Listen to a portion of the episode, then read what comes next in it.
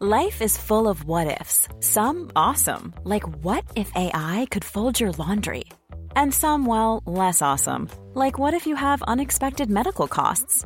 United Healthcare can help get you covered with Health Protector Guard fixed indemnity insurance plans. They supplement your primary plan to help you manage out of pocket costs. No deductibles, no enrollment periods, and especially no more what ifs. Visit uh1.com to find the Health Protector Guard plan for you. Many of us have those stubborn pounds that seem impossible to lose, no matter how good we eat or how hard we work out. My solution is PlushCare. PlushCare is a leading telehealth provider with doctors who are there for you day and night to partner with you in your weight loss journey. They can prescribe FDA-approved weight loss medications like Wegovy and Zepbound for those who qualify. Plus, they accept most insurance plans. To get started, visit plushcare.com slash weight loss. That's plushcare.com slash weight loss. Millions of people have lost weight with personalized plans from Noom.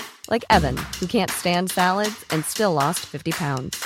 Salads generally for most people are the easy button, right? For me, that wasn't an option. I never really was a salad guy. That's just not who I am. But Noom worked for me.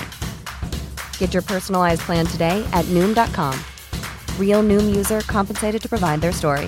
In four weeks, the typical Noom user can expect to lose one to two pounds per week. Individual results may vary.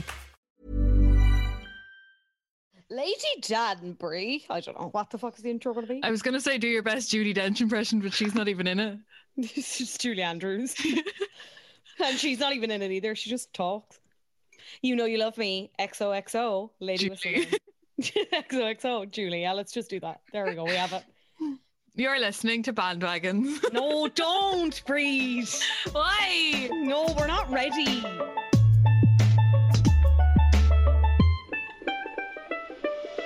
Talking about things that other people are talking about. Um, Do we need to do welcome an intro again? No. No, no, no. Well, Okay. I've, already, I've already said welcome back, so you know what? I've I've marked my line in the sand. There's no going back now. Okay. Um, welcome back to Bandwagons. Thank you so much for joining us. I hope you all had a lovely, relaxing, and safe Winter break. and New Year's winter break. Yeah, um, and I hope you're doing okay despite it all. We will be here with you four days a week. Not four days a week. Four, four, What? four, I should have been told about this. four days in the month. We will be here once a week. Four, whatever. We're here for four episodes a month, is what I'm trying to say. Yeah, we're here every we'll- Tuesday and sometimes at the weekends. and sometimes at the weekends, depending if we have other stuff to talk about. And if you pay us money via Patreon, you get even more delicious content. So that's all. That's my plug done. How was Um, your winter or- break? Oh, jinx. Jinx. Um, my winter break was very nice, very relaxing. I wasn't really technically off work, but I was working from home, did a lot of walking, a lot of eating. I made some espresso martinis. Big thank you to our previous SpawnCon for teaching me that. They were very nice. Spent a lot of time with the dog and my sister. It was all extremely pleasant. What about you? Nice. Yeah, did a lot of espresso martinis as well. Me and Hil- me and Hilda have pretty much drank wine every day since the day I got home. Um, but yeah, it's grand. It's keeping me going. Sandy brought me an Apple Watch, so that's kept me like really entertained. Talk to me about that. See if to get- hit the three rings, isn't it? Yeah. Oh yeah, that's the fitness stuff. Um, what do you use it for? like Tell the texting, time. texting and reading the time. It's class though. Like it has at the minute it has a slideshow of like my favorite pictures from my iPhone. So there's me, you, and Ash in Amsterdam. And But just look now. at them on your iPhone. No, but like every time I go to check the time, it's a different picture from my past Interesting. and, and like- a favorite picture. I love a it. I'm an absolute slave to Apple, but the Apple Watch never appealed to me. I'm going to be honest. I no, honestly, I was the same. I never. It's something I never would have bought for myself. But Santi surprised me with it, and I have not stopped looking at it since. It's it's very entertaining, and I Good you can answer calls on it. Yeah, no, I did. You can, yeah, you can do that on Fitbit as well. I think. I just Answer and don't. like, hello. oh, and talk into the watch. No, Yeah. like impossible shit. No, no, no. Yeah, you can just yeah, answer them. Um, yeah. So I would would recommend if you're looking for a tech buy this year. There you go. That's your tech roundup with Technology. me, Bree Brown. Technology correspondent Brie Brown. We're not here to talk about technology. That's Watch your back, the Jess. Kelly. We are here to talk about Bridgerton. Bridgerton. Um, Yeah. a lot of talk about this prior to Christmas. Like I feel like Nicola Coughlan has been promoting this for the I last was- two years. Yeah, I was going to say she, because she has. She was like she has. so excited That's to get dig, this. but yeah, because I just feel like I've I've heard Only like, I heard from her. yeah, I heard about it being cast and like she was really excited. And then like heard nothing. And then it was like coming up to the end of this year, it was like, it's coming. I was like, all right, okay. And then it came out over Christmas. And I'm gonna be honest, I saw it and I was like, not for me. Yeah. Absolutely not for me. Absolutely no, not at all. And then the reviews were good, and I saw other people watching it, obviously, as is the way that happens online. And then me, Neve, and Mossy and Bertie watched Soul on Disney Plus. Oh my god, same. so good. We'll talk about that another time. Uh, incredibly like deep though. Yeah, that I was finished this and we were not a like- kids movie. Yeah, that finished and we were like, oh, what? Like we need to stick on something else. So we were like, let's stick on Bridgerton. Everyone's talking about it, and it's, it seems like lighter in comparison. So we stuck it on and absolutely blitzed it. I could not get enough. Was it awkward watching it with your sister? No, and I'll tell you why. Because on Christmas Day, I made my sister and my dad watch Uncut Gems with me. Oh no. Um, and I I forgot this because I watched it with Kian at the start of last year when it uh, just kind of after it came out. If anyone hasn't watched Uncut Gems, it's like Adam Sandler in a serious movie, and he's like this jeweler with a really bad gambling problem. But like, it's a really they were like, "Oh, I want to watch a thriller," and I was like, "Oh my god, I have I have the exact movie in mind." And it's not really a thriller, but it's kind of a stressful watch, and it's a good movie. So I was like, "Oh my god, they love this." So I stuck it on, and at one point I had to take Bertie out for a walk to piss. And I think there's like a really extensive sex scene in it that I forgot, which Neve had to sit through with Dad. Aw. And Neve was like, I fucking hate you. Why did you put that on? It's Christmas Day. There's no need. And it was so stressful, yada, yada, yada. yeah, it doesn't so- sound like a good Christmas Day family film. But like, uh, they were like, they wanted something thrilling and none of them could pick. And we just been watching Harry Potter. Anyway, Uncut Gem's really good, right? But anyway, when we watched Bridgerton, we just kind of kept taking the piss out of it and being like, oh my God, I'm really glad we're not watching this with dad. Um, otherwise, I thought it was fine. Now, I will say, but I really thought it was going to be hornier. Like it is, messing? it, it like it is horny, right? But like the entire you could the entire first half is not that horny. Like it's it's horny Yeah. all of a sudden, you know? Yeah. No, there's a, uh, there's at least a, a, like a detailed sex scene in every episode, and then no, in- there is no. Sorry, the first couple there of, is, and then there isn't. There's like a No, there's there's, definitely- a wedge at the start where there, like nothing.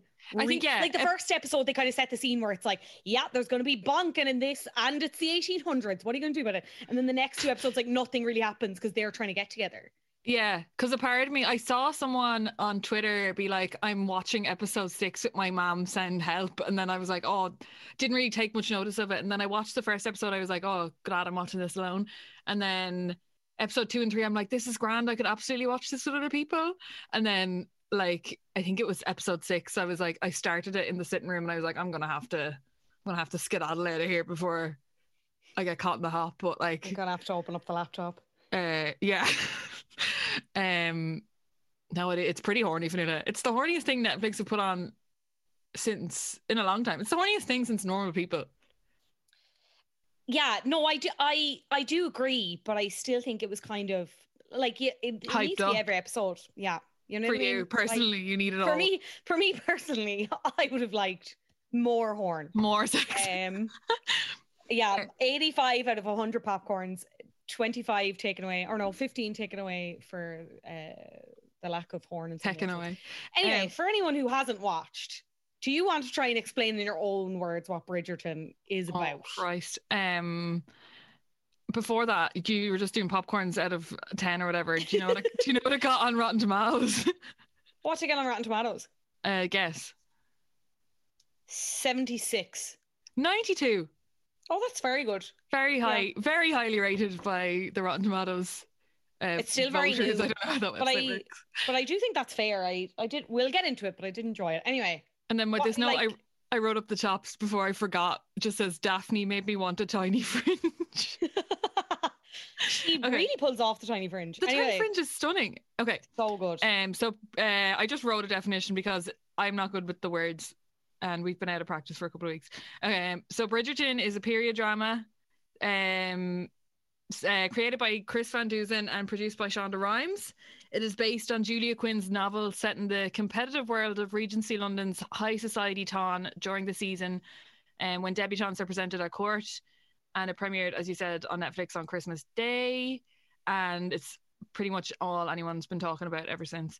Um, so it's inspired by the best-selling novel, and it's all about romance with sex scenes, an important part of the plot.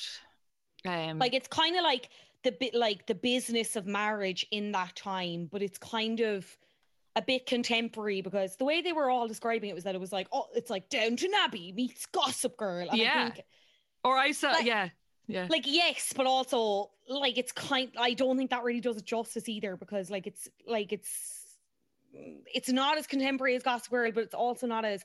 I didn't watch a lot of Downton Abbey, and what I did watch, I fucking hated. It It was just never that kind of stuff is not my my buzz. But like, I really, really enjoyed this. Like, it's soapy, and yeah, it's and just it's kind of like it's what's the word? Like it's a little bit like it's a bit like it has dark humor where it is kind of poking fun at itself, and there's a lot of innuendos and like well timed things that are kind of like gags without being obvious gags. Yeah. I'm not really explaining that right. Um, well, like so yeah, what? Give me exa- give me an example. like I don't know, like just innuendo where like someone will say a word and then it'll cut to a scene where someone is having sex, but like the word that was said before out of context is something sexual. Do you know what I mean? Yeah. Okay. Where it wouldn't have been used in a sexual sense in the original scene. It's just the timing of it. Does that make Yeah. sense? Yeah. Yeah. Kind of. Yeah.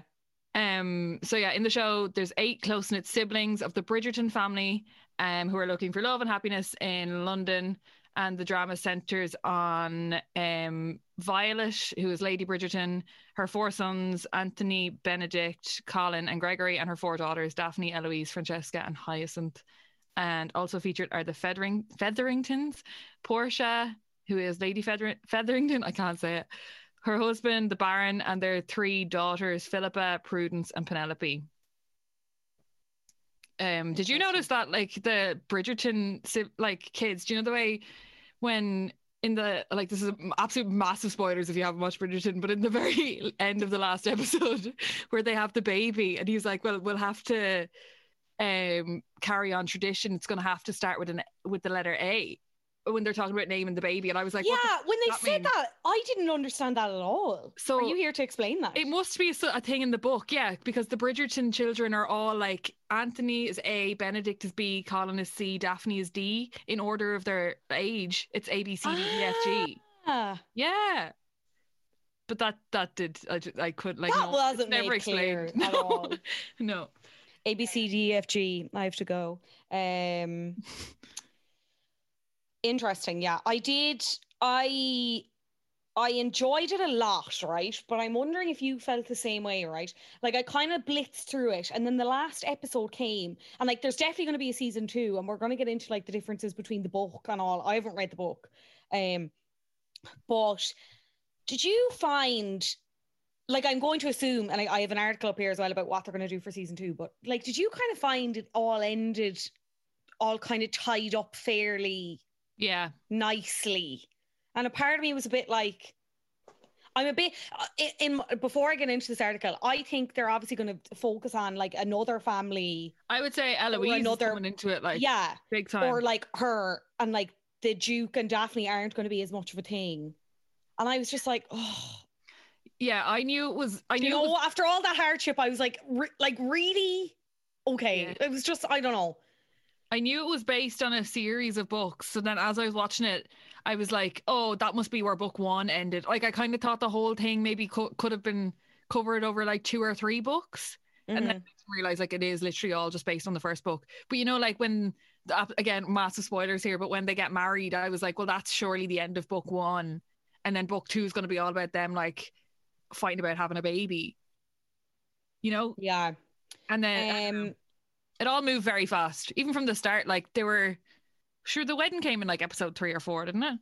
Three, four, yeah. When it when did they start massively riding? Five. six. Must have been four or five then, yeah. Yeah. Yeah. Um so yeah, it's, uh, as you said, it centers on like Daphne and her. She's like the eldest girl in the Bridgertons, and she really wants to be married and really wants to be like. She's like what is the word? She's like, uh, so they're presented to the queen, and the queen picks the incomparable of the season, which basically means like you're the best looking gal who's still single. Yeah. And uh, then all the men like swoon after you or whatever. But her brother was too like overprotective, so like kind of scared away all the the men that were after her, and so she kind of found herself like a bit stuck. And then She was having a banger because this absolute minging lad was after her. yeah, She wasn't interested. And But she uh, had her, limited her brother's options. her brother's friend, who is a Duke, the Duke of Hastings, um, copped them at like a ball. She he followed her out to the garden or something, and your one was like Daphne was like, Would you ever piss off? And dug him in the face. the creepy guy. the creepy guy, yeah, yeah. And then the Duke was like, Here, I'm having a banger because the women literally cannot get enough of me and I need them to leave me alone. You're He's having like, a banger. I never want to get married. Yeah. I want people to like, yeah, stop offering themselves to me. Yeah, um, you're having a banger because you really want to get married, but you're not seen as desirable anymore for whatever reason. But if you're seen with me, you will be seen as desirable. So let's do an old switcheroo, uh, parent trap, fake, Classic princess thing. switch. absolutely, yeah. Um, and let's pretend we're together, um, until you have like a reasonable partner and until people have kind of left me alone. But sure, of course, they fell in love. Yeah. Awkward That was always spoilers again. Oh, it was gonna happen, yeah.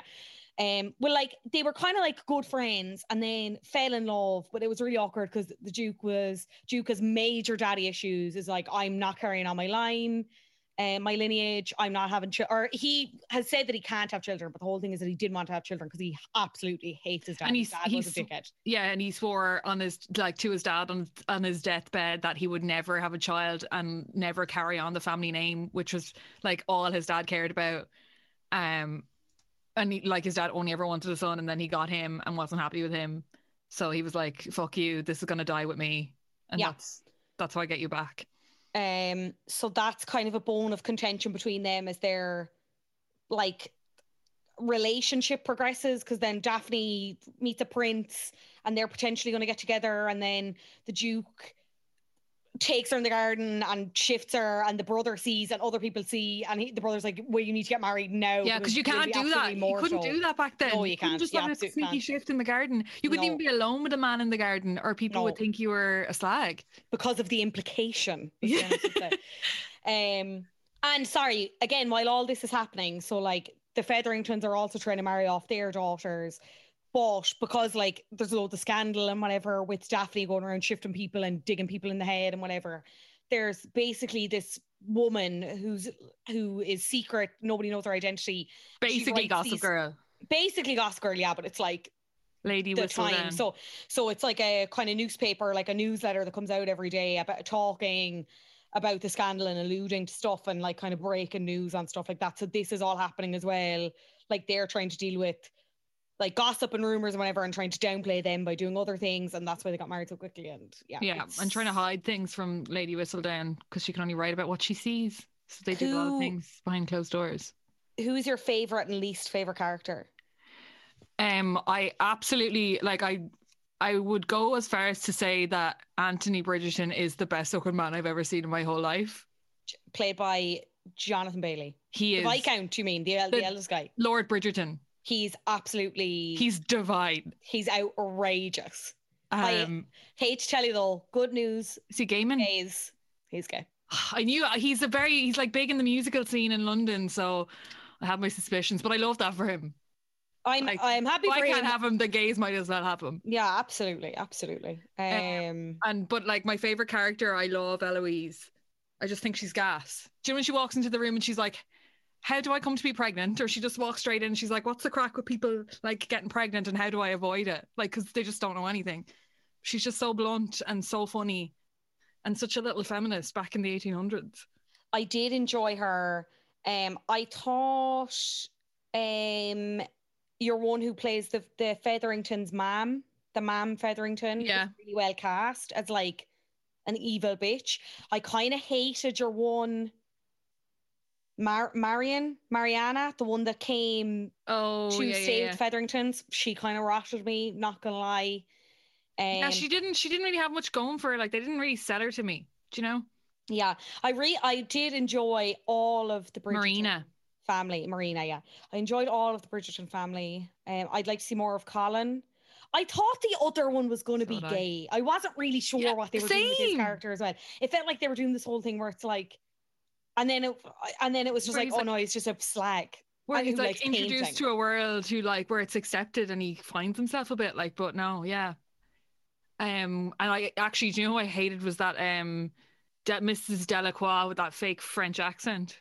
She is great in Two Pints of Lager and a Pack of Crisps, though. Like Okay, iconic. Um, hated that opera singer gal as well. My yeah, God, Selena, what a. Serena.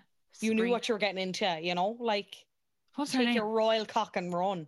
I don't know. In it, I can't remember. Serena. Is it Serena? No, you are thinking of Gossip Girl, I think. Sienna, Sienna. Sienna. Uh huh. I thought you were going to Um, say Sierra. So this leads me into my favorite segment, um, which I might make a regular feature, and it's um, where do I know them from?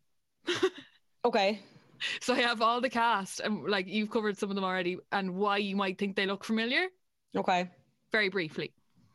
Cool. So Daphne Bridgerton is played by Phoebe Din Dynevor. Dynevor. Do you know how to say that? No.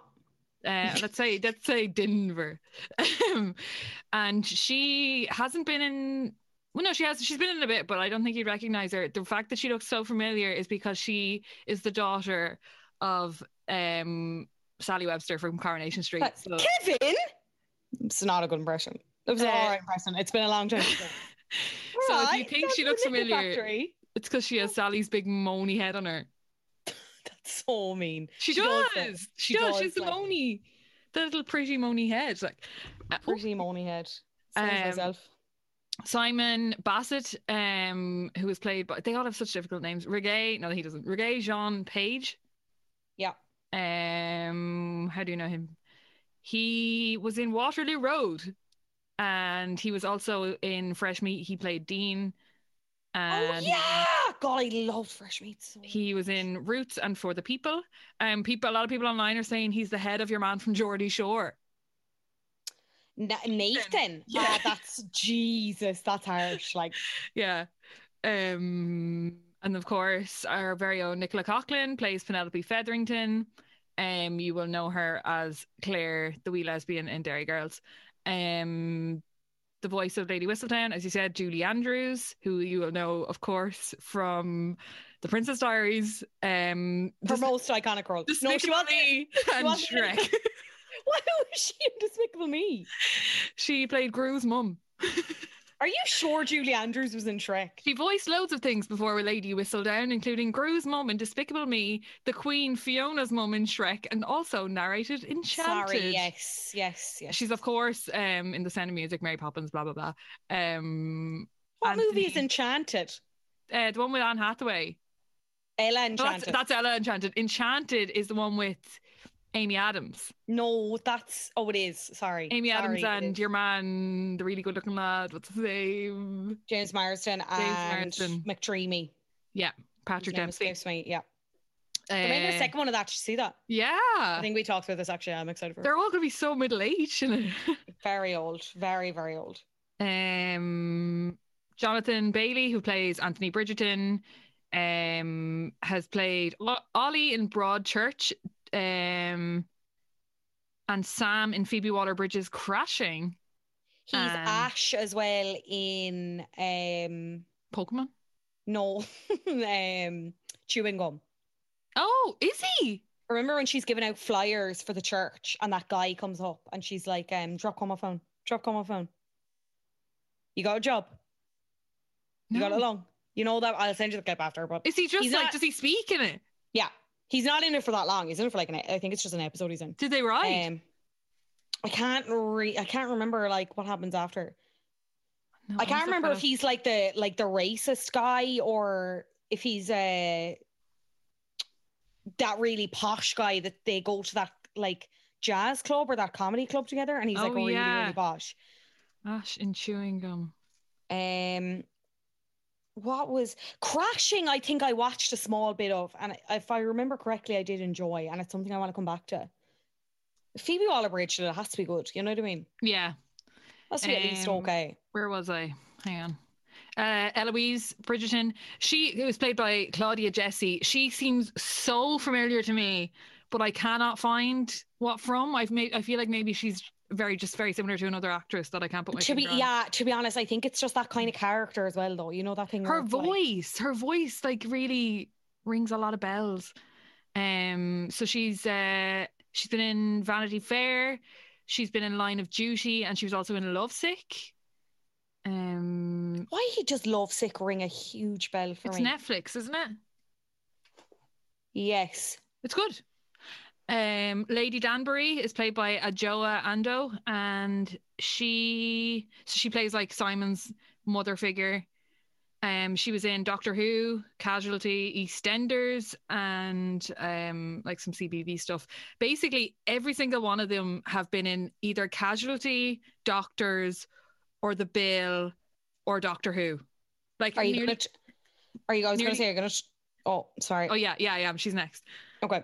Um, uh, Lady Violet Bridgerton is played by Ruth Gemmell, and you might know her as Tracy Beaker's mum, which proves that Tracy Beaker was telling the truth the whole time. That her She mum- wasn't lying. She wasn't lying. Her mum's a TV actress. Famous actress. There you go.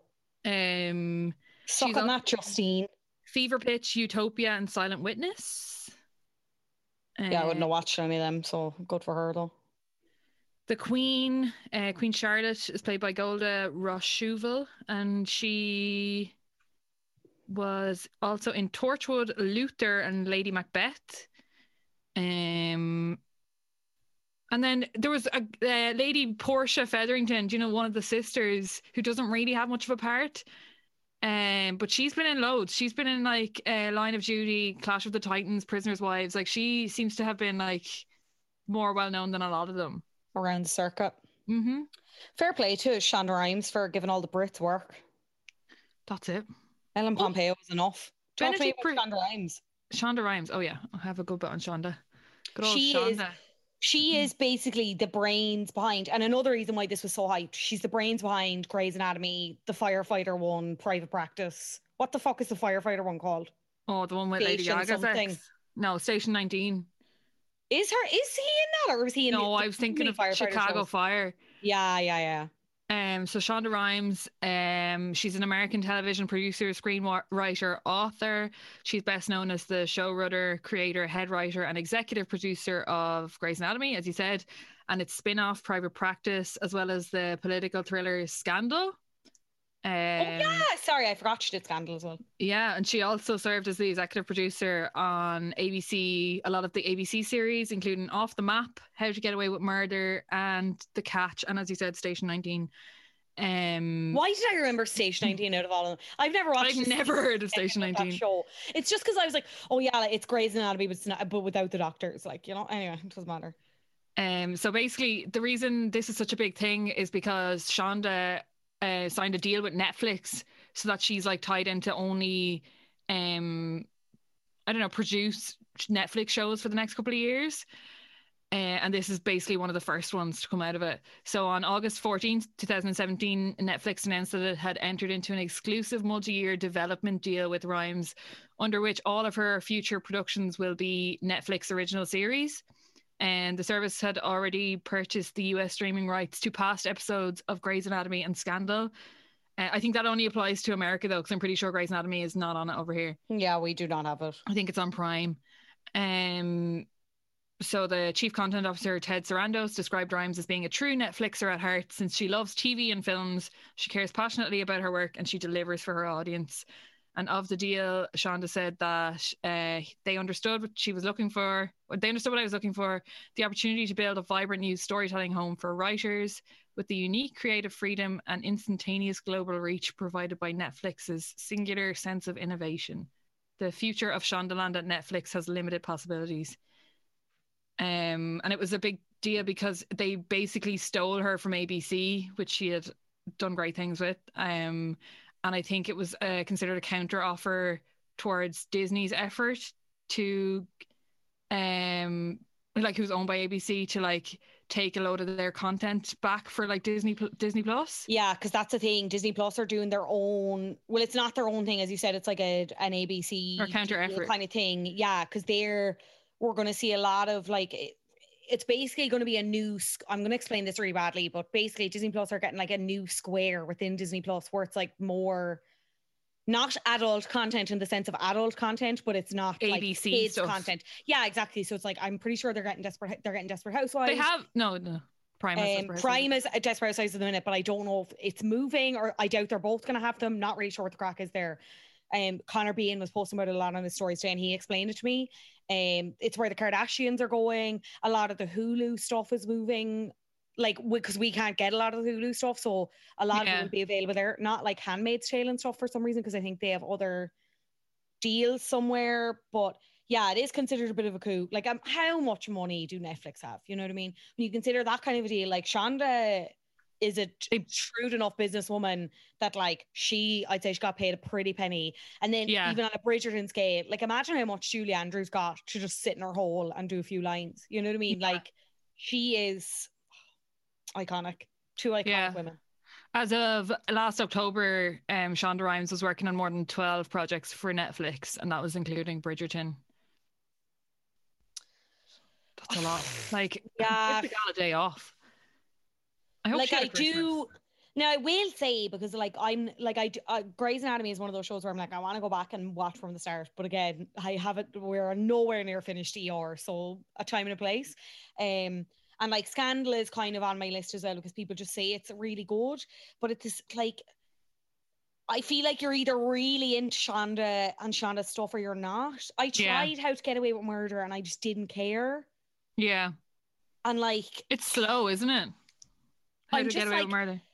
a part of me is like, how much can you do? But then at the same time, I did really enjoy Bridgerton, and I didn't expect to enjoy Bridgerton. So I'm wondering if you're going to keep it as like kind of varied as that, then I'm all for it. Yeah. And if it's going to be these kind of like different stories, then maybe you'll retain my interest. But I don't know. Be interested to see what she does. Do you watch um Grey's Anatomy? Like on and off, but not consistently. Like I know, like I'm up to date what's happening pretty much. Um, but not not consistently from the start. I think my sister watched it for a spell, and I used to watch it with her, and then I dropped off because obviously she moved out, and then I just didn't really have an excuse to watch it. Yeah. Um, Alison, my friend Alison is obsessed. Like I say, any Grey's Anatomy like memes or content, like it's straight to her. Even if I don't get it, I'm like, there you go, yeah. there you go. This is The for you." girls all watch it in Dublin, especially Katie, and she will like come come down the stairs sometimes just bawling crying. Like and she'd be just like, Oh, it's just a rough day of Grey's Anatomy. Yeah, I was like I was talking about it recently with someone because I about like the difference between ER and Grey's Anatomy and what like because I was raging about the fact that because it's like the one of the la- longest running series, longest running medical series on TV now, isn't it? Because it yeah, because. Sunny's Sunny is the longest running series, isn't it? yeah, sorry, it's not overall series, but like longest running medical fictional series. There's a better phrase than that, but anyway, because Have they checked casualty and doctors? oh. no, I I believe you. I believe you. maybe in the US. Anyway, it doesn't matter. But they sur- they went they surpassed ER because as we all know, ER is like 15 fucking seasons, and I am still on four. Um and I remember the whole thing. I well, it was one of the girls said that it was like it's more about like the people and it's less about the medicine, whereas ER is more at the start anyway. At least there's way more because it's based in the ER department. Obviously, tr- there's trolleys coming Oh yeah, yeah, yeah. all over the gaff. Like whereas like Grey's Anatomy is Ellen Pompeo having a cry and then people shagging in closets a lot and you know it's more kind of that but and it definitely is more mo- like it's everyone seems to be a fucking nervous wreck like there's there's like specific arcs at every moment where I see where it's like oh no you are going to be completely emotionally devastated like emotionally devastated and I mean you have to praise in that sense like, it's not going to be for everyone but at the same time it's just you have to praise her for keeping that fan base in it Yeah, for so for long. so long for so long you know Listen, don't say we never did a Grey's Anatomy episode. Because here it is. Uh, here it is. Yeah, yeah. oh, we are gonna have to do one of them at some stage, aren't we? Whenever I know we're gonna have to wa- we're gonna have to catch up and you need to No, finish wait, no, do you know. We, uh, we will we'll just get someone on. Will, will Katie come on and do it? We'll get not. yeah, or Ellen Pompeo. Ellen Pompeo's not going to come on and do it. Listen, I actually DM'd Nicola Coughlan during the week to try and get her on this, and like as if she's even gonna see that. Like, Did she open the message? just know that I tried, guys. Did she open the message, did she, or did she pull up on my skill and just not acknowledge it? I don't know. Uh, It was off bandwagons. I don't know. If, how do you know if they opened the message? It doesn't matter. I'll check later. Let's assume Maybe, yeah. for the benefit of Nicola Coughlan. Yeah, yeah. Let's Yeah, you she didn't it. if she could have come on, she would have come on. But she's Yeah, very busy absolutely. She's just really, she's really, really busy. Um, Yeah. do you want to talk about the differences between the book and the series? Yes, please. Um, so Neither as of us have read the book, so this is kind Yeah. of different to the way we did it with normal people because I had read the book, yeah, taking people. but I couldn't. Yeah, for it. Yeah. Um. So, as you mentioned, the show is adapted from the best-selling romance novel called uh, "The Queen, The Duke and I." Well, it's a series, but this series is based on the first one, which is called "The Duke and I." Um. And in it, unfortunately, um, not all the siblings get a happy ending. Who died? Oh, I don't know if anyone dies. Hang on, let's find out. Or is that just like a sexual thing? I don't think so. Um, so one of the things is that's different is um how Daphne and Simon met. So while the pair were inadvertently brought together by the unfortunate Nigel Berbrooke in both the book and the show, the events of their first meeting slightly differed from one another's. In episode one's Diamond of the First Water, Daphne accidentally bumps into Simon after attempting to escape. Berbrooke's advances while they're in the garden, as we mentioned earlier. But in the book, Simon is hiding and eavesdropping on Daphne as she rejects Berbrooke. He comes to her aid after Daphne punches Berbrooke when he becomes a bit too aggressive.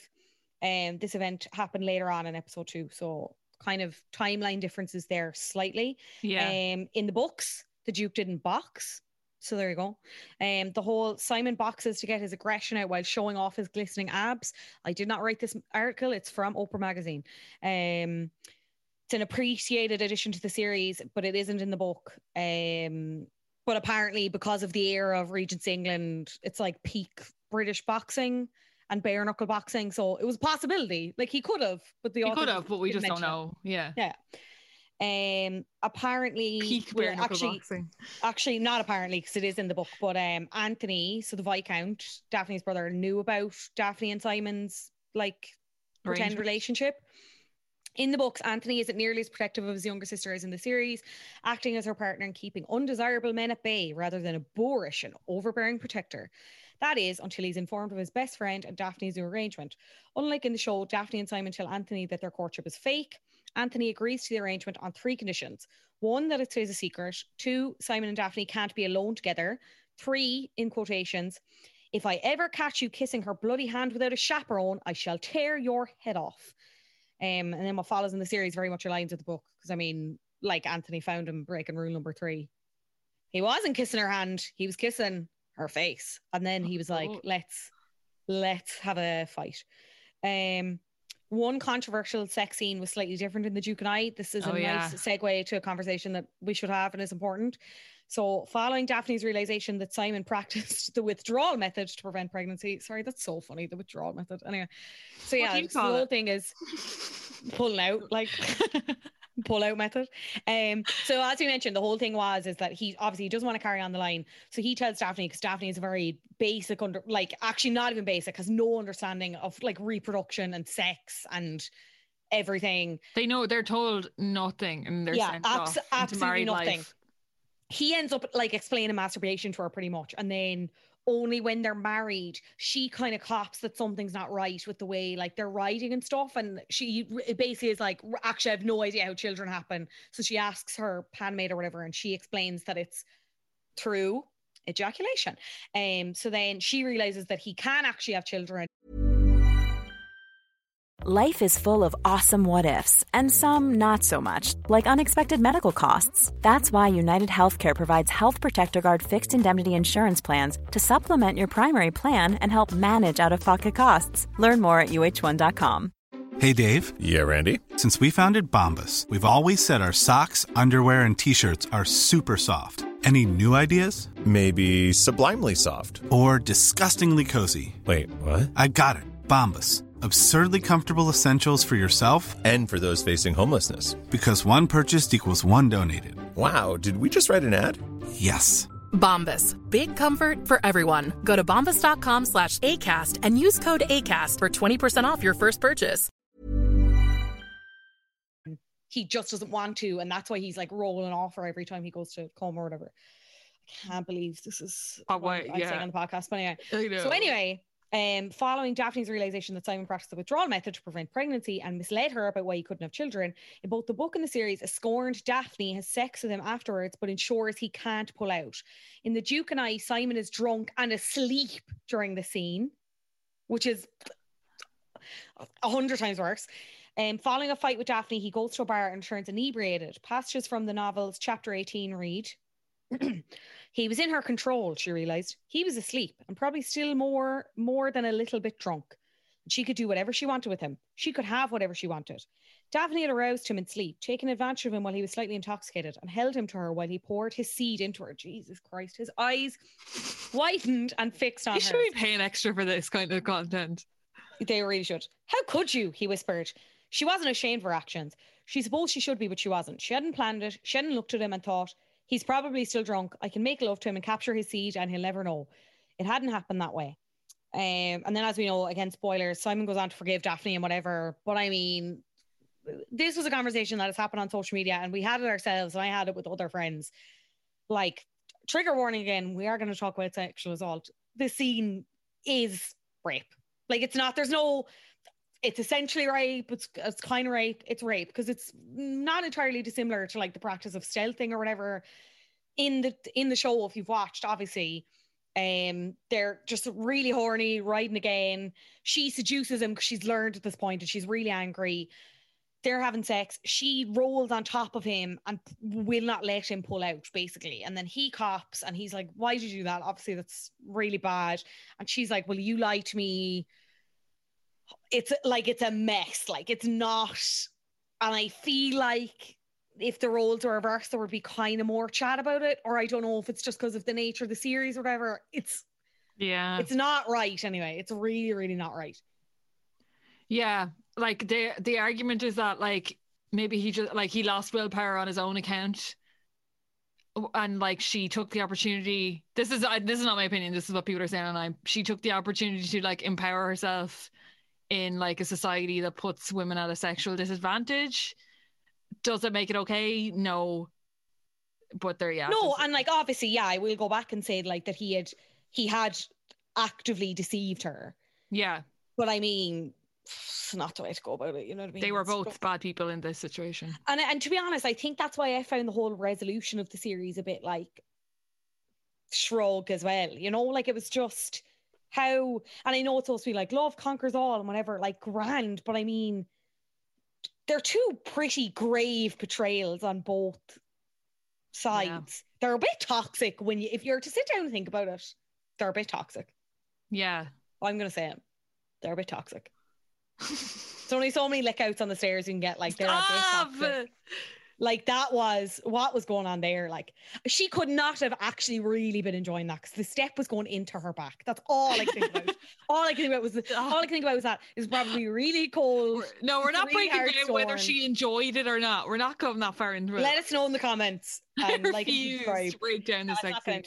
Anyway, we will. We did talk about that. Not great. Um, and anyway, have a conversation about consent, please, people.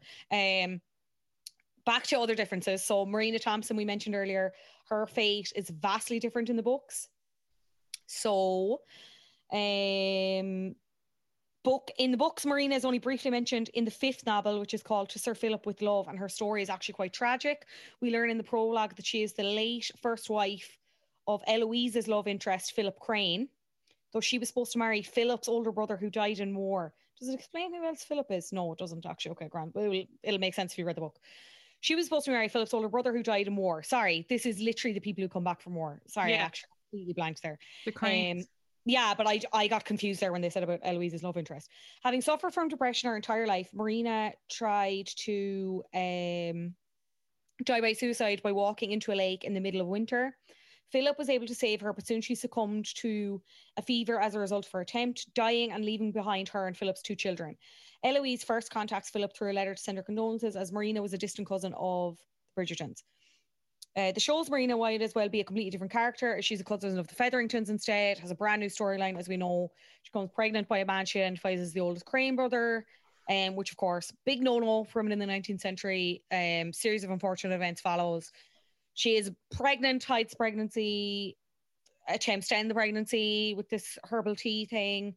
tries to trick Colin Bridgerton into marrying her to save her honor, and then agrees to marry the dead brother's younger brother. Again, that's another absolute mess, to be honest. It explains Um, why her character is so like kind of boring. Not like obviously that doesn't sound boring, but like she there's not much to her in this in the television series, and that explains it. It's because she's she was not a character in the book in the first book. Like it was all Yeah, it's made up after the fact. yeah. So that makes sense to me. Um, so I wonder how how if are they going to address that at all in later series? But anyway, um, we mentioned Sienna. You were right. Sienna Russo is the opera singer. Um, she is a new character and actually doesn't exist in the book. So Anthony basically has his own book in the series called The Viscount Who Loved Me, and in it there is a mention of a string of widows and actresses. That's the next season, wanted. isn't it? I- is it? It's book two, yeah.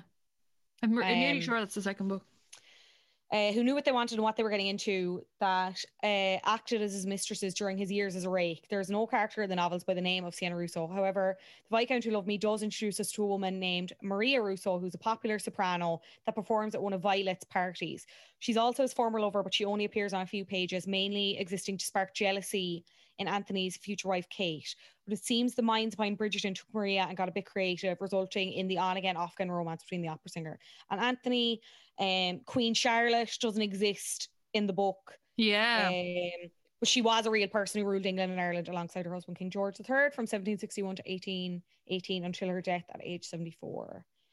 Um, Prince Frederick doesn't exist in the book. Lord Featherington doesn't exist in the book. God, you'd be a bit fuming, wouldn't you, if you were like if you're mad into the book? Because this is like a massive. They're they're massive differences. Yeah. Uh, the dressmaker Genevieve Delacroix we mentioned, she um is a new addition to the series as well. Who is in the book? The like the Bridgertons and the Featheringtons bar the dad, Okay. and like the Duke of Hastings. Yeah. Um, That really Okay. narrows down the search for Lady Whistle. Then, like if you're only looking at those like seven people. yeah. Okay, so if you are interested in watching ahead and not having any spoilers for future series or about the endings for the Bridgerton siblings, maybe hit pause here now because I'm going to get into it. Um, Hit skip. If you hit pause, you're just gonna jump back, back right back in here. yeah, actually, don't pause. Sorry, that makes no sense. Um, so Van Dusen spoke to Oprah magazine, um, and these are the potential endings that we might see play out in the show. Oh no, sorry, is this actually just what happened? Um, no, sorry. So obviously, as we see, uh, Daphne gives birth to their first, her first child with Simon, but they end up having five kids, three daughters: Amelia, Belinda, and Caroline, and two sons, David and Edward. He has. So They have a son in the show, though, don't don't they? Yeah, actually, that is different because this because this lines up with your alphabet theory as well because it's Amelia, Belinda, Caroline, David, Edward. That doesn't make any fucking sense. Yeah, I love the idea what I was that there's someone well. called Dave going around in the 1800s. Dave, All right, Dave. Dave, Dave, I do declare. Um, I I really thought as well before I get into the other endings, I really thought it was going to be a thing where they were going to make them have a girl then, Yeah, and then it was going to be like, oh, all that all that strife for nothing, you know. But anyway, yeah, and everyone would have been happy. Um, so Anthony and the opera singer finished up. Um, he ends up marrying Kate Sheffield, as we mentioned earlier, as a result of a precarious situation. Um, he had initially hoped he'd marry her younger sister, half sister Edwina, and then they end up having four children. None of this uh, matters, but as you said, there's a lot of people believing that season two is going to be dedicated to this romance. With any luck, if I can look at Jonathan Bailey for a long time. It's love at first sight when Benedict meets masked Sophia Beckett at his mother's ball, but Sophia, who's been reduced to a lady's maid by her stepmother, must keep her identity a secret. It isn't until two years later that they meet again under vastly different circumstances. This That's is the Cinderella. was gay. That is Cinderella. Literally, yeah. Benedict eventually becomes a famous artist, artist whose work hangs at the National Gallery, and they have four children. Um, they don't go by the alphabet though. Not that if nobody cares about the, the Who? children's names, but the, The rest the of the- Benedicts. Yeah, they're called Charles, Alexander, William, and Violet. Colin, Well, no, I quit. no, V X. No, never mind. I thought it was like two from the top, two from the bottom. no, absolutely not. It Countdown. isn't countdown. Yeah. Um, Colin. Countdown So we, so we in the first series, like Penelope Featherington is obsessed with Colin. Um, and then he almost ends up getting with Marina, and then he goes away traveling. Um, but if you were kind of shipping Penelope and Colin, they do end up together. Um, after 11 years as a single woman, at 28 years old, Penelope is considered a spinster. 11 years as a single times. I know, 28 literally. Uh, yeah, they get married and become writers. Good for them. Uh, Eloise, she's a spinster at the age of 28. However, she's willingly single as she's rejected a number of proposals. But after exchanging letters with the widowed Sir Philip Crane for a year, he proposes marriage. She accepts and runs away to his estate in Gloucestershire, Gloucester, with their- Gloucestershire. whatever. Um, they have children. Who is Francesca again? Francesca Feather is the, is the sister that came back at the end, I think. Oh yes, yeah, she marries Frankie. a rake who I don't know who really cares about that. A rake. Um, yeah, that's the term for a single man, isn't it? That's what they say in it. oh, I have no idea. Didn't you think Hyacinth Gregory, looked like Gregory Queen and? Hyacinth, they go into Gregory and Hyacinth, but I don't think it really matters. Um, who cares about them? Do, not really. I'm looking at another photo of her now, Brady. I don't know if I agree, but I, I thought Hyacinth was the head of Quiva, but I think it's just because they're like similar ages. could be. Yeah. Um, can I talk to you about the diverse casting? Yes. Yeah, we can. Um, because I'm sure I don't know if like I'm sure race isn't ever addressed in the book, so maybe this is another big difference. Um, but I don't know because I've never read them. So, as with thorn and his Dark Materials, Bridgerton creator and executive producer Van Dusen explains that his Netflix series took a color conscious approach to casting, which I think um a lot of people know is it's like one of the first things you notice compared to Downton Abbey or any of those like Pride and Prejudice, um, anything s- from a similar time Mira. Yeah. Um, he said, I think colorblind implies that color and race aren't considered, and I don't think that's true for Bridgerton. Color and race are a bit are a part of the show, and as much as as much of a part of the conversation as things like class and gender and sexuality are. Um, so it's like it's it's there. It's never really. It's not an issue. Race isn't really an issue in the storyline. Um, Yeah, it's not a thing where it's like, oh yes, like it's all like they're like it's never of brought up that she can't get with him because he's black or she he can't be with her yeah, because or like white. they're all they're all relegated to like lower class. You know what I mean? Like lower Yeah. class characters.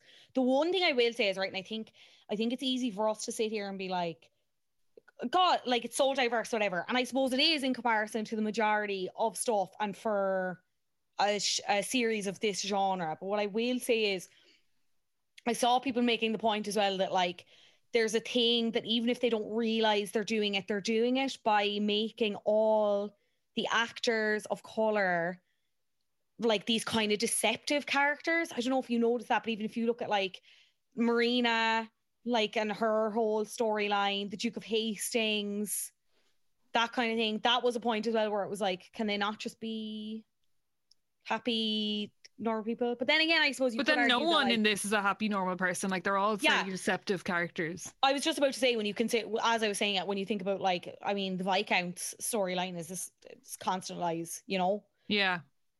But I do, Um, I do think it is kind of a fair enough point, though. I feel like there's always kind of they have to have this like if you look at the Duke Hastings, there always has to be some kind of dark backstory as to why they're so they're kind of like a bad boy or why they kind of hold themselves back, and like there doesn't really that doesn't need to be That came from the book though, you know? before any race was associated with That is fair. Yeah, yeah, that is a fair point. any character. Yeah. Um, the one possible fact in all in this whole series is that the idea that Queen Charlotte was England's first queen of mixed race, and it's something that a lot of historians firmly believe that there's evidence for today. And um, Van Dusen said the idea really uh, struck me and resonated with me because it made me wonder what could that world have looked like. Could this queen have used her power to elevate other people of color in society and given them things like titles and lands and dukedoms? and that's how our particular Duke of Hastings came to be. Um, but I did as well as that. I saw stuff online that said most of the speaking roles are still of actors of white, like with white actors or lighter skinned black actors. Um, so yeah, people still aren't hundred percent happy. I think I, I there's always going to be ways to go with stuff like this. Like we're very we're so far off perfection, and we'll never get perfection, but we're so far off what I think will be kind of like a job well done, and for people Yeah. to have very limited gripes. I do. Do I think this is still? I think this is a really good step in the some- right direction. Yeah, and absolutely something to be acknowledged. But I think that's from two white people speaking Yeah. as this like i and i think all of the other criticisms are valid and i think in the same way that we engage with any other kind of cultural thing that we've engaged with before like like we've talked about it with loads of subjects before where it's like you can still enjoy it but you can also still recognize like listen not great stuff to be improved here maybe an oversight here but yeah Yeah. I was going to say something that's gone completely in my head. Sorry, as you're speaking about the Queen, this is totally unrelated to, to the conversation about race.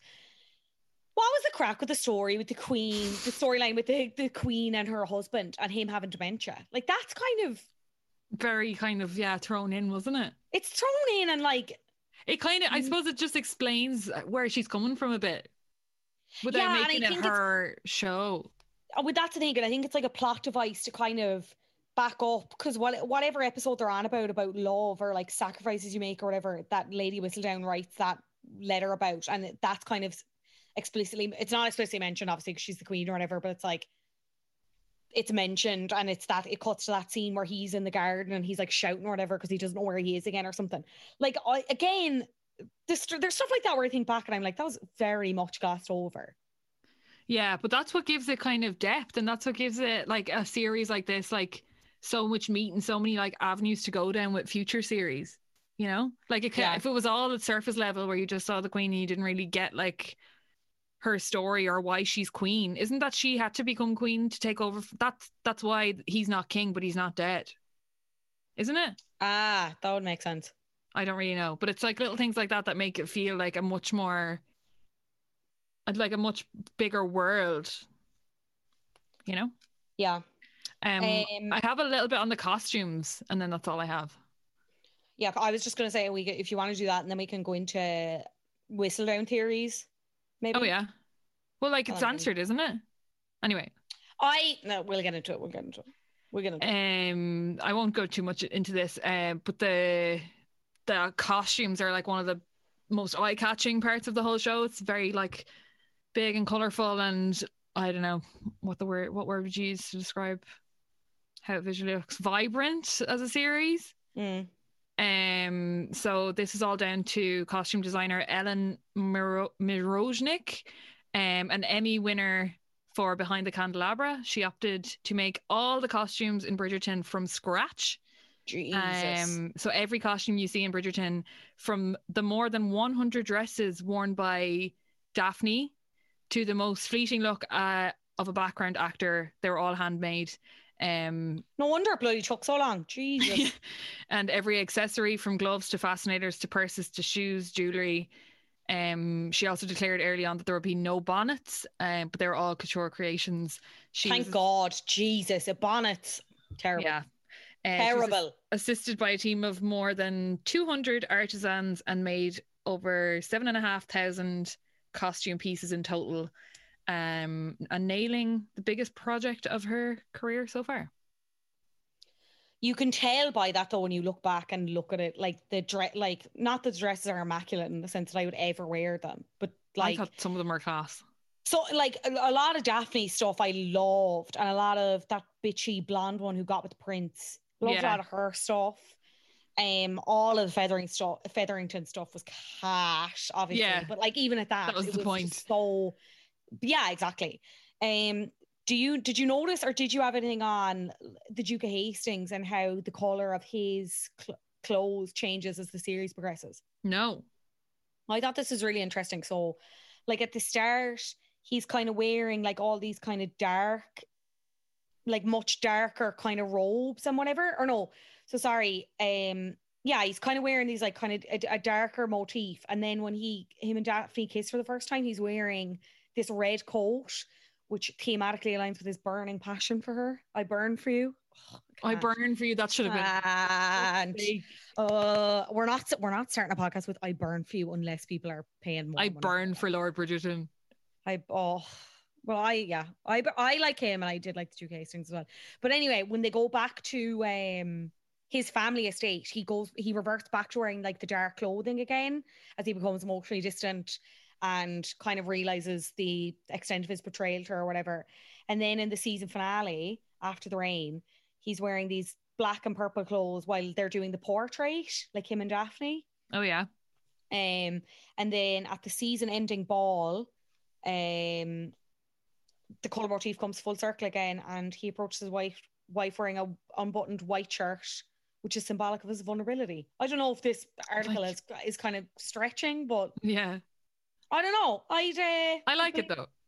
I like it. Yeah, I like it. I like a stretch. I like it a lot. Okay, sorry. So again, spoilers for the end of season one, Bridgerton. It's believed that it's revealed that Lady Whistledown is in fact Penelope Nicola Featherington. Coughlan. Nicola Coughlan. Um, there was kind of a few, what's the word, like cloak and dagger stuff that it was the Uh, dress Lady Delacroix. Lady Delacroix. Um, and then at the end of the series, Eloise is like, "Oh my god, it's actually Penelope." Do you believe that? I Did, don't know. did, did Eloise figure it out? there seemed to be an implication that she was like the, the cogs were turning in her head. Or no, maybe it was just that she realized that that Lady Whistledown wasn't Lady Delacroix. Yeah, no, it was that she she had told the queen that she thought it was Madame Delacroix. And then when she is talking to her brother, she realizes that it, for some reason it couldn't have been Madame Delacroix. And but she's after ratting her out to the queen, and the queen's like, "I'm gonna fucking ruin whoever it is." So it's uh, like it. I think that's where her cogs are turning. And it's all a bit too late that she's after ratting out this person that now she doesn't actually think is Lady Whistledown. And I think that's where there's kind of like this race, and she's running around trying to stop it. But um, yeah, it just kind of it like just pans up to like Penelope sitting in a car writing a letter. In fairness, it makes sense because when the thing about Marina and Colin is leaked, like only only their family would have known that. But at the same, do you know what I mean? Do you know like there was like a Yeah. few Gossip Girls, or like they couldn't really track it back to Dan for a while. Spoilers for Gossip Girl as well. Sorry, but also you should have watched it by now. That show's old. Um, you know what I mean? There's just a bit of me that was just like, it couldn't possibly be her already. Like, In the books, it is her, but it's not revealed this early on. I think yeah, I did think it was strange they revealed it so early. the author even said like when she was watching rough cuts of Bridgerton and she saw that she scene, she was like, "What the fuck?" She was like, "I have questions here. Like, what's like this I have isn't to questions. be revealed, so I don't know what way they're going to go with it." You could be right; they could do a Gossip Girl and like or a Pretty Little Liars and just start changing things. You know, I like, yeah, it, it depends entirely how they do the next few series, how it would play out. Like, obviously, if they they're do gonna two series. yeah, like I would imagine, like it would be great if they could say, like, I don't want them thrown in twist and turns for the sake of it. Like, I want it to make sense, Yeah, but at the same time, kind of same as yourself and same as the author, I was a bit like, they're hardly revealing it now. Like, you know what I mean? I thought I was so fucking smart when I copped with the dress gal. I was like, I because I copped kind of early. I was like, has to be her, has to be her. Was delighted that's myself. what they wanted you to think. Yeah. Sorry. On the topic of representation, I don't think we said this. And like I know there was kind of like it seemed like they were kind of queer baiting with the the middle Bridgerton, Benedict, him being gay and whatever. Queer baiting. And then, they, which, but you know what I mean? And then, they, like, as in, like, they were kind of teasing that, or heavily implying that he was going to be gay or whatever with the other painter guy there. And then we had the painter guy showed him shagging for about two and a half seconds. And I saw a funny tweet that was like, um, I've been told um that Bridgerton, the show that you're all obsessed with, um, about gossip, features no gay people. How does that make sense? Gays love Yeah. gossip. They do. Uh, I suppose Um, of the time and all that jazz. The heteros was that Dove Songs that tweeted that? Mm, did he tweet it or did He tweeted something similar, and he was like, "I've hear I hear there are gay people in it. I will now watch it or something." Something along those Potentially, lines. yeah. Um, Potentially. But there was definitely like lingering eye contact with those two men, with the Like- and the painter. But was it just admiration? Was it just you Ah. have you have a lady in the streets, a freak in the sheets, like Yeah, a painting on the easel? I don't know, maybe. Benedict doesn't know his head from his arse. I've never cared about a character less as well. Like the minute they weren't going to make, I felt like that about for Colin. Christ's sake. Uh, Colin was a bit cute. Like Colin was just a bit of a fucking idiot, though. Like yeah. anyway, That there was. The- yeah, okay. I had more points to make, but No, that. what were you going to say? Sorry. um, just the way, do you know the way him and Eloise kind of have this alliance ship because she like wants to fuck the system and do her own thing, and I think he- there's a bit of him inside that's like, I'd love to do that as well, but because I'm a man, like more is expected of me. Yeah. I don't know. That's just my two cents. Drop a comment, smash Yeah. that subscribe button, and Smash that subscribe button. Um, drop a hit that- comment. hit that like and follow. Tell us who the Um, sexiest Bridgerton is. Yeah. Very. Tell us if you're going to get a tiny fringe. Would be very interesting. Oh, please, somebody got a tiny fringe, please. I don't have the face for it. Uh, mini bandwagons. Yeah. Uh, yeah. Yeah. Okay. Oh fuck. Um, you might Did know. you? You know I did, but I meant to look up something else. Um. So the first one we should have talked about a long time ago because it's been out a while, but I just don't think any of us, had, or either of us, had listened to it until recently, and that's Beat the chasers. no, that Oh. that was going to be on my list. We can talk about that in a minute. Um, it's Muireann O'Connell and Joanne McNally's oh, podcast. so good. Let's, solve nothing. So good.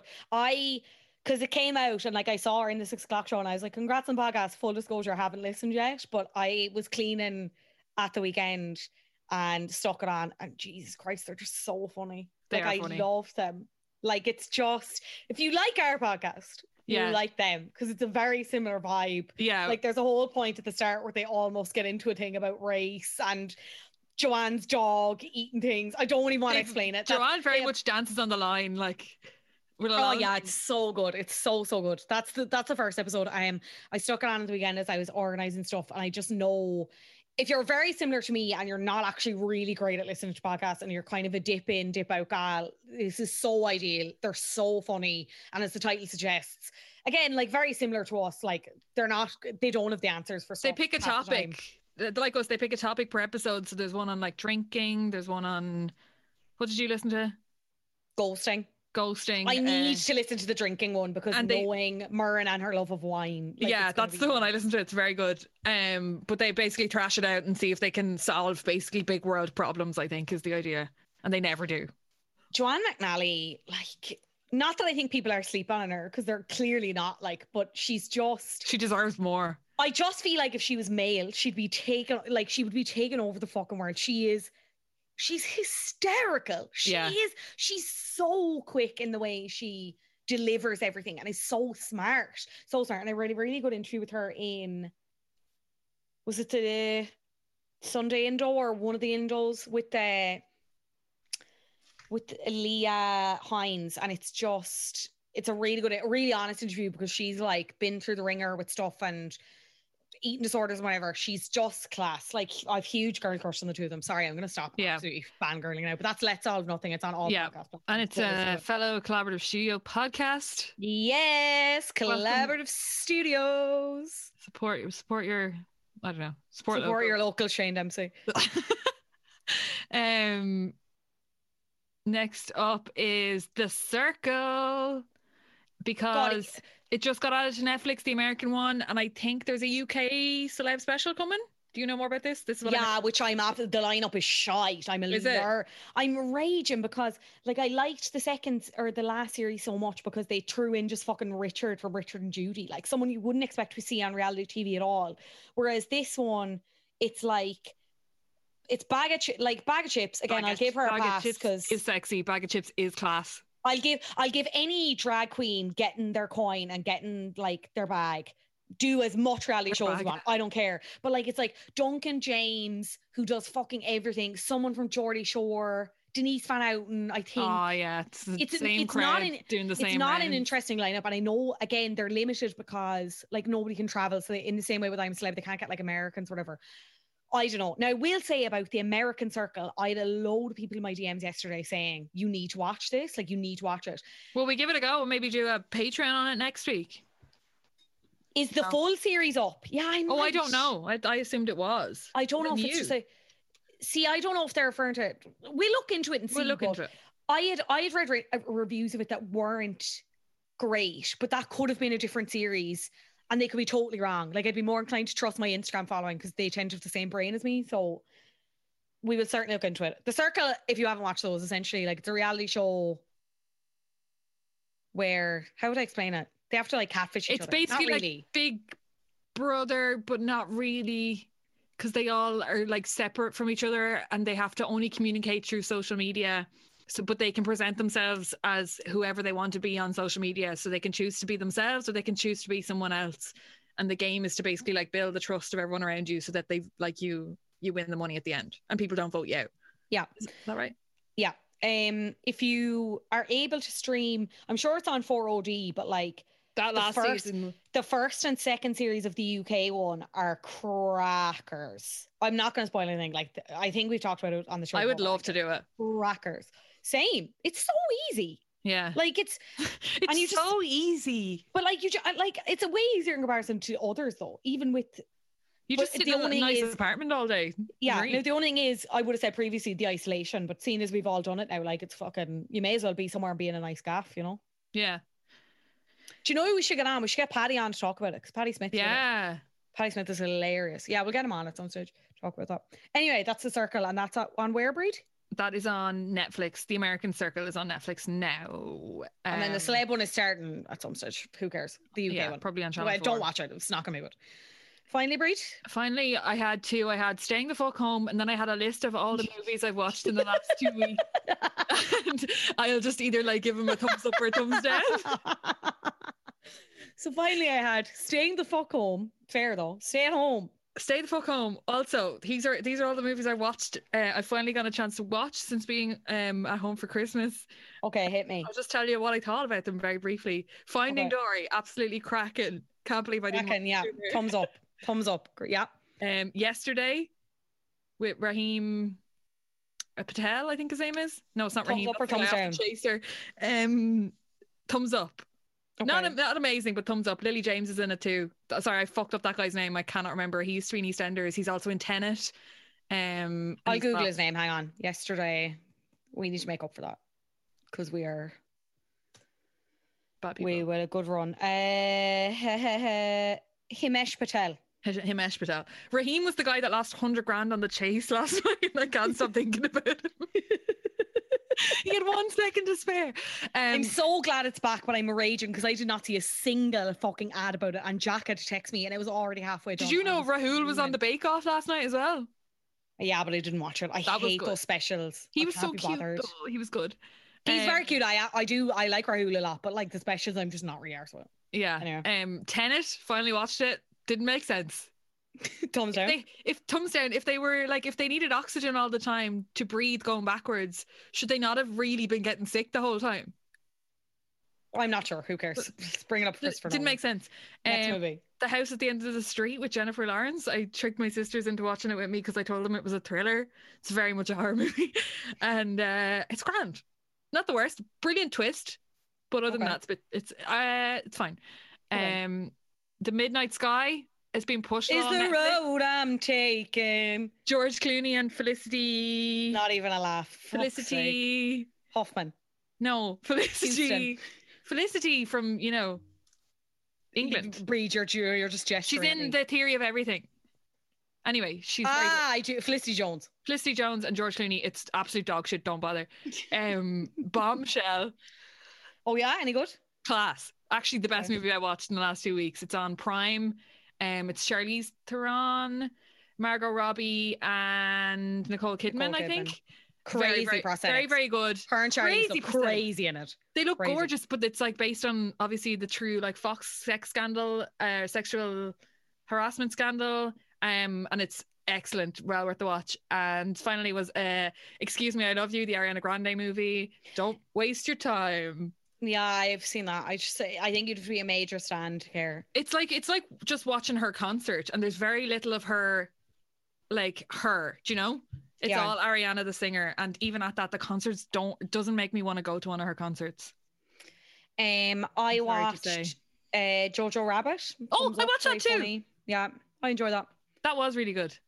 I forgot that one. Um, I watched Uncut Gems. I said I watched Soul, and I rewatched all of the Harry Potters. Um, Soul is very good. I would recommend that to people. Soul is very good, but like, don't watch it if you're depressed or having some kind of crisis, Yeah. or some kind of if you're if you're having one of those like existential crises. Do not watch it. Like Tina Fey and Jamie Foxx are fucking excellent in it. Though. So good. Um, I think that was all I watched. I'm going to be honest. I didn't actually watch a huge amount of TV. Jojo Rabbit was gas, and we we watched it with Caoimhe, who's obviously obsessed with rabbits. And they came out, you know, when they brought out the little rabbit, and they're like, "Kill this rabbit." And She was like, and she had just watched the scary movie before it, and she was like, she's very traums now. I have to say, very Um, traums. we let her down big time. But yeah, very, Very good. traums. Scarjo is very good in it, and that little She boy is. is class. Give him all the Yeah, awards. he's very good. He's very good. Um, That's all I have thank to say. you. Oh, I'm wrecked. Thank you, thank you so much, Breed, for that. Um, Bumper episode. go over lie down, all that exertion. um, thank you to Calaver Studios and a very happy birthday to our lovely producer Shane Dempsey. It will not be your birthday by the time this comes out, but it is as we record. So sorry that you have to spend it with us and not even physically with us. And we brought we dragged the arse out of this one as well. It's definitely We dragged the arse out of it. I'm really sorry. And if Shane, if you haven't watched Bridgerton yet, we've just spoiled the whole thing. So unlucky kid. He's Um, laughing, just see us now. He's laughing. That's fine. Um, yeah. So obviously this podcast was uh brought to you by Collaborative Studios, and thank you very much for listening. We've already mentioned Patreon. If you'd like to subscribe, that would We're- be really nice. Do that. We're going to do a little bit maybe on Hilaria Baldwin this week Yeah. on Patreon. So if that interests you, get your arse over there. Come over. We'll have a laugh. Um, what else? Follow us on Spotify. You'll get all the latest episodes straight to your profile. Um, if you listen to us on Apple Podcasts, uh, leave us a review, only if it's nice. We are Bandwagons Podcast on social media. There are a very, very, very limited number of the Dublin ELN uh, beanies left, and also our tickets for our shows are on sale. And there are very little tickets left for Liberty Hall, and Cork is still on sale. And there are lots of tickets left, so you better all buy them because we're not. I'm not just paying. for like, will be there. I will be there. Come on, guys. Come on. All right, let's wrap this up. Yeah. Bye. Bye.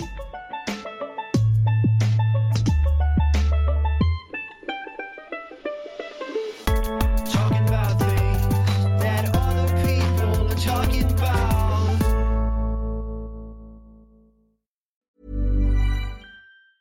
Hey, it's Paige DeSorbo from Giggly Squad. High quality fashion without the price tag. Say hello to Quince. I'm snagging high-end essentials like cozy cashmere sweaters, sleek leather jackets, fine jewelry, and so much more. With Quince being 50 to 80% less than similar brands. And they partner with factories that prioritize safe, ethical, and responsible manufacturing. I love that.